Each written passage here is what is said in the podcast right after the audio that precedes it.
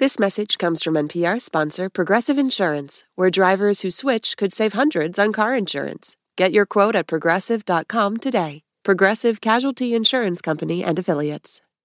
You're listening to Life Kit from NPR.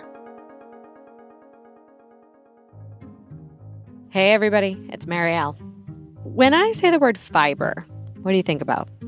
Maybe pooping? You were probably taught that fiber keeps you regular, and it does do that, but also so much more. NPR science correspondent Maria Godoy says fiber is kind of like the Peter Parker of food. You think it's kind of this nerdy nutrient, but it's actually really secretly a dietary superhero. Yeah, a superhero. Because this carbohydrate, which occurs naturally in plants, has a ton of health benefits. It lowers cholesterol, it helps regulate blood sugar levels, it keeps your hunger in check, and it is the primary food source for the trillions of microbes that live in our guts. And those microbes play really a critical role in so many aspects of good health. On today's episode of Life Kit, Maria and I talk all things fiber how it works in our bodies, the best ways to get it, whether you should take supplements, and how to avoid some of the uncomfortable side effects that can come with upping your fiber intake.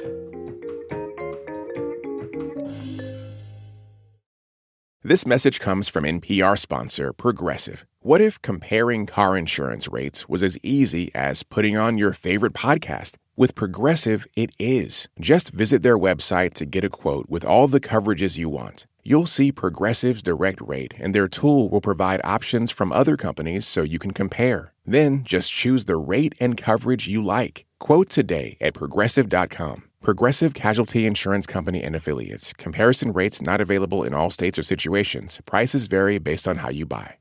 Support for NPR and the following message come from our sponsor, Whole Foods Market. Host a celebratory brunch for less with 365 by Whole Foods Market, featuring wallet happy finds like cold smoked Atlantic salmon, mini quiches, organic everything bagels, and more. Plus, visit the floral department and jazz up your table with a beautiful bouquet of big, bright, sourced for good flowers. When the brunch has to be perfect and delicious, go to your local Whole Foods Market.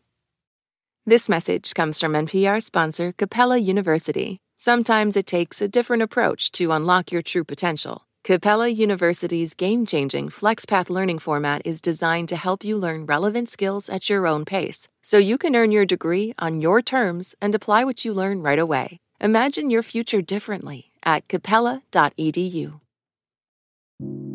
Hi, have you signed up for Life Kit Plus yet? Becoming a subscriber to Life Kit Plus is a way to support the work we do here at NPR. Subscribers also get to listen to the show without any sponsor breaks. To find out more, head over to plus.npr.org slash lifekit. And to everyone who's already subscribed, thank you.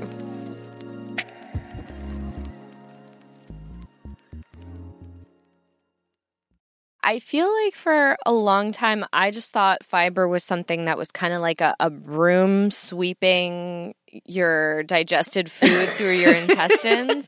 Uh, it does play that role, right? right? But it also does other all this other stuff. Right. There's actually a huge body of research that shows diets high in fiber boost health in lots of ways. For example, there was this big review of nearly 200 studies and dozens of clinical trials, and it found diets rich in fiber were linked to a lower risk of major health problems like obesity, type 2 diabetes, cancer, cardiovascular disease, even dying prematurely from any cause. Do we know why it's so beneficial? Like how it's working in our bodies? One of the big things that scientists have learned over the last two decades is that one of the reasons it's so important to health is that fiber is the primary food source for those microbes in our gut. And those microbes, we've learned, play a critical role in regulating health, not just in our guts, but throughout our whole bodies. I mean, they influence health in everything from immunity, really important to immunity, you know, allergies, to heart disease, inflammatory bowel disease, even mental health. And scientists are still untangling those mechanisms, but it's pretty clear that they play a critical role. And fiber is the primary food source for these microbes, um, especially a type of fiber called prebiotic fiber, which is the kind of fiber that these microbes can ferment. Let's linger here for a second on the gut microbiome because this is so fascinating. Could you explain what the gut microbiome actually is? What is the gut? And when, what are these microbes? Okay, so your gut is your gastrointestinal system, you know, so includes your stomach and your small and large intestines, which, you know, the large intestine or colon. And it is home, especially your large intestine, is home to this community of very diverse, trillions, trillions of very diverse microbes. And those microbes play a critical role in influencing health throughout your body. And those microbes are adapted to work with different fibers. So that's one reason why you want to eat a diversity of fiber in your diet because I like to think of them kind of like a team of builders building a house, right? Like you want to have your gut as the house. And so some microbes are like plumbers and some are electricians and some of them are, you know, masonry experts. And so they all need different tools, and the fibers are those different tools to build different things. So you don't want to rely on one kind of fiber. You want to eat lots of different fiber from foods. But what we do know from research is more diverse types of microbes living in your gut equals better health. I feel like a lot of people have heard of taking probiotics uh, either in a pill or through what they eat, kombucha or kimchi, mm-hmm. something like that, yogurt, in order to help their gut microbiome. But fiber mm-hmm. is the other element here, right? Like fiber is called a prebiotic. Yeah. So both prebiotics and probiotics are great for the health of your gut microbiome. Probiotics are foods or supplements that contain live microorganisms that have a proven health benefit. So think foods like kombucha or yogurt. Prebiotics are the food or fuel for those good microbes in your gut. All known prebiotics are fiber, but not all fibers are prebiotic. So, prebiotic fibers are those that gut microbes ferment to produce chemical messengers that go throughout your body. But not all fibers are easily fermentable by microbes. But, you know, just because microbes can't break them down doesn't mean that they're not beneficial. For example, cellulose is a type of fiber found in foods like celery, and gut microbes don't do a great job of breaking it down. But we have lots of research that shows that cellulose can help keep you regular, which I think we can all agree is pretty important. The human body is amazing. I know, it's so right? amazing. It really, really is. It's fascinating. And I'll tell you, the reason I got interested in fiber years ago was I thought I was eating super healthy. I was having salads every day and whatnot. And I read an article about the benefits of fiber and I got curious, like, hmm, I wonder how much fiber I eat in a day. And I started tracking it and it actually wasn't that much because, um, you know, so fiber is found in plant based foods and I was eating a lot of salads. But the thing is, like, iceberg lettuce doesn't really have a lot of fiber in it. So I started sort of targeting high fiber foods in my diet. And so one thing I'll do nowadays is like I'll sprinkle a tablespoon of chia seeds on my yogurt. And that one tablespoon of chia seeds has four grams of fiber. Um, and I think you'd have to eat like a truckload of iceberg lettuce to even get anywhere near that. wow. but uh, I know. Or um, a cup of raspberries or blackberries have eight grams of fiber which is a lot. And those can be expensive. I was going to say maybe that's why they're so expensive. right. Right. But but actually you could just buy them frozen, right? And like throw them in a smoothie. And they're a lot cheaper when they're frozen. Okay. The main issue I have with raspberries and blackberries, which also have a lot of fiber, is like they get moldy before I can even look at them. Oh yeah, yeah. No, I eat them up first because if I'm paying like six bucks for a little pint or whatever, I'm gonna eat them yeah, right yeah. away. well, how much how much fiber should we be getting a day? So the formula is basically 14 grams of fiber for every 1,000 calories you eat. And that translates usually for women something around 25 grams of fiber. And for men, it's something like 38 grams of fiber. But it's in a way, it's moot because the vast majority of Americans get nowhere near that. Less than 10% of Americans eat the daily amount of fiber they're supposed to. Most, the average, I think, is something like 16 grams a day. So that's where, like, you know, maybe being a little more conscious about what you eat can help. Um, without being obsessive, but really what you want to think about doing is eating the rainbow, which is something you've probably heard a million times from like registered dietitians say it all the time. And that just means eating a variety of plant based foods that are rich in fiber. So, like sweet potatoes or avocados, very rich in fiber, asparagus and artichoke. Um, you know, brown rice can help. Um, lentils and other beans, navy beans, black beans, etc. Um, very high in fiber and not expensive at all. I mean, I eat lentil soup you know, at least half of the week. Do you count your fiber every day or or periodically? I do, but that's cuz I'm a little bit obsessed with fiber, but I don't think the average person needs to at all. Really, if you're just sort of trying to eat a variety of plant-based foods, you know, like fruits, vegetables, and obviously whole grains, legumes, like all of that can just help you get closer to your goal. Yeah. What is the difference between soluble and insoluble fiber because I feel like those terms are a little confusing and I'm not sure whether I need to be keeping track. Um, no, I don't really think you do for the average person who's got a million things going on and isn't kind of a fanatic like I am. I don't think so. It's really easy to get really in the weeds pretty fast when it comes to fiber. Um, but basically, soluble fiber means it can dissolve in water. Soluble fibers bind with water and kind of turn into this gel like consistency that slows digestion, and that can be helpful. Can lower glucose levels and blood cholesterol levels. Um, again, like chia seeds, oat bran, lentils, nuts and seeds, apples and pears have soluble fiber. Insoluble fiber means it doesn't dissolve in water. And that's helpful because it can help food move through your digestive system and add bulk to your stool and help keep you regular and prevent constipation. So you can think of foods like quinoa or brown rice, kale, walnuts, that falls into that category. And the thing that's important to remember is that different kinds of plant foods have different kinds of fiber in them, and they're all important to health in different ways.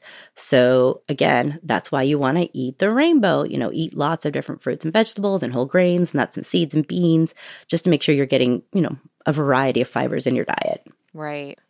So, is it ever a good idea to get fiber from a supplement or a pill? Very good question. Every researcher I've spoken to told me your best bet is to get fiber from a variety of plant-based foods la la la. I've said it a million times now.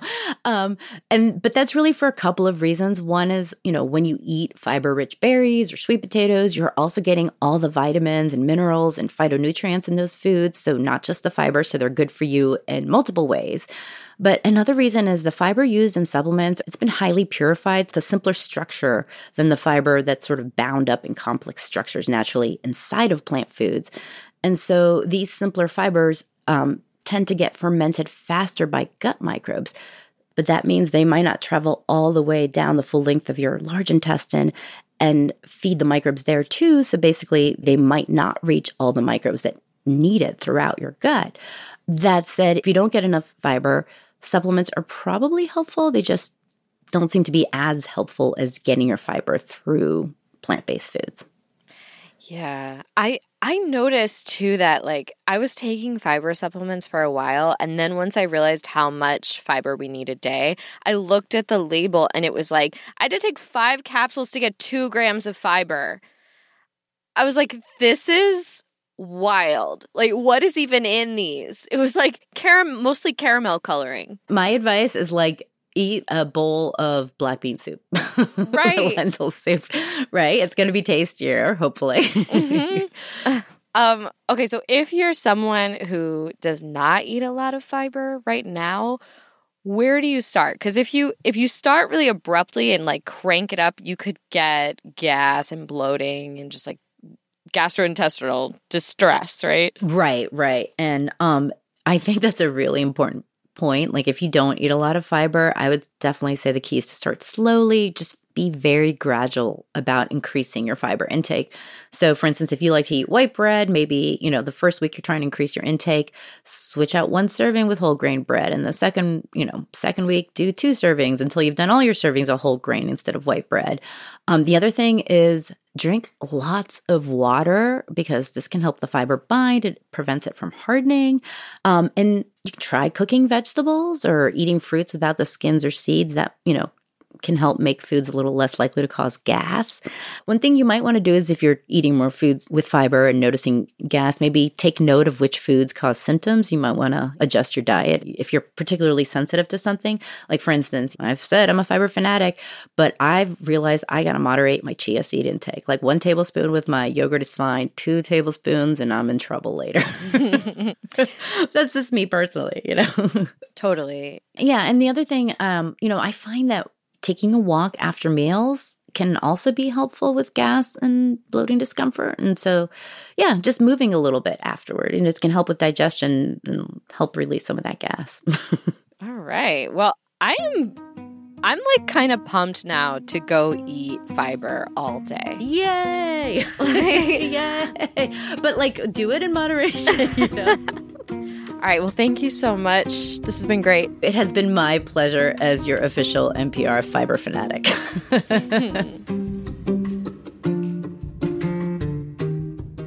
For more Life Kit, check out our other episodes. We have one on how to handle constipation and another on weightlifting. You can find those at npr.org slash lifekit. And if you love Life Kit and want even more, subscribe to our newsletter at npr.org slash lifekit newsletter. Also, we'd love to hear from you. So if you have episode ideas or feedback you want to share, email us at lifekit at npr.org. This episode of Life Kit was produced by Claire Marie Schneider and edited by Sylvie Douglis. Our visuals editor is Beck Harlan, and our visual producer is Kaz Fantone. Our digital editor is Malaka Gharib. Megan Kane is our supervising editor, and Beth Donovan is our executive producer. Our production team also includes Andy Tagle, Audrey Nguyen, Carly Rubin, Margaret Cirino, and Thomas Liu. Engineering support comes from Neil Tevault. I'm Marielle Segarra. Thanks for listening.